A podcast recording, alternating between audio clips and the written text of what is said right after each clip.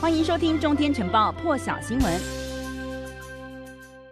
好，来看到今天早上的最新照片哦。这个白宫目前只公布了这一张照片，所以我们只有这个拜登在讲电话的画面，暂时先来看一下。在这个乌克兰局势紧张之际呢，美国总统拜登跟这个俄罗斯总统普丁啊，今天进行了这个月的二度通话了。当然呢，讨论的相关议题就是这个俄乌的问题哦。两个人这通电话一讲就是将近一个小时。根据路透社的报道呢，这个美国的官员是在普丁要求之下呢，双方在格林威治时间晚间的八点三十五分开始通话了。两个人呢，这一通电话一讲五十多分钟，将近一个小时。那么外界预料呢，白宫还有克里姆林宫呢，双方很快也会提供这个通话的摘要哦。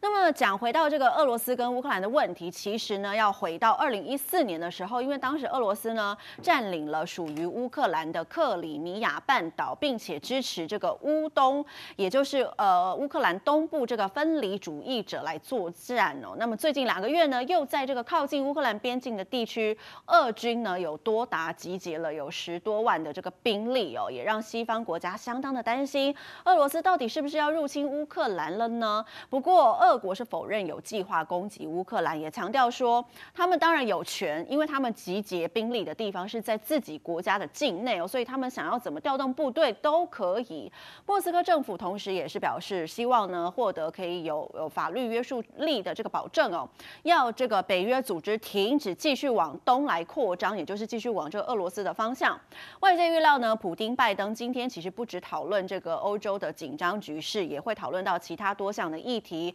包括了这个挽救伊朗核协议的协商进展等等。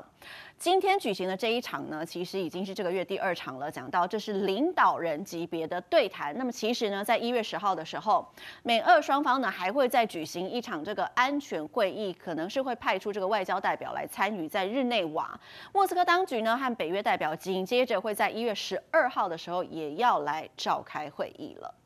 下一个话题来看到的是，这个伊朗国防部的太空部门表示，他们的这个凤凰号运载火箭已经把三个研究装置送上太空了，而且表示说呢，发射的预期研究目标已经达成，但是他们没有详述到底这一次研究性质是什么。因为美国和伊朗呢长期敌对，美方现在也很担心，把这种卫星送到轨道的这种长程弹道技术，恐怕也会被用来发射核子弹头。只是这个德黑兰当局是否认了美国的指控。讲到美国，就要来看到美国政府在今天是宣布说，因为有安全上的疑虑，电动车特斯拉公司呢将会召回总计一共有四十七万五千辆的电动车。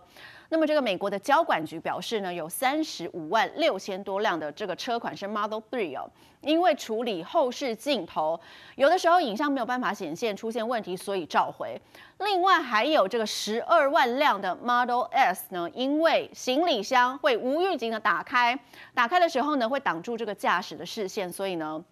两两个车款都会增加这个撞车风险哦。受影响的车款生产年份呢，大概是介于二零一四年到二零二一年。那么总计召回的车辆数呢，几乎也等于是特斯拉去年一整年的交车数，大约有四十七万多辆。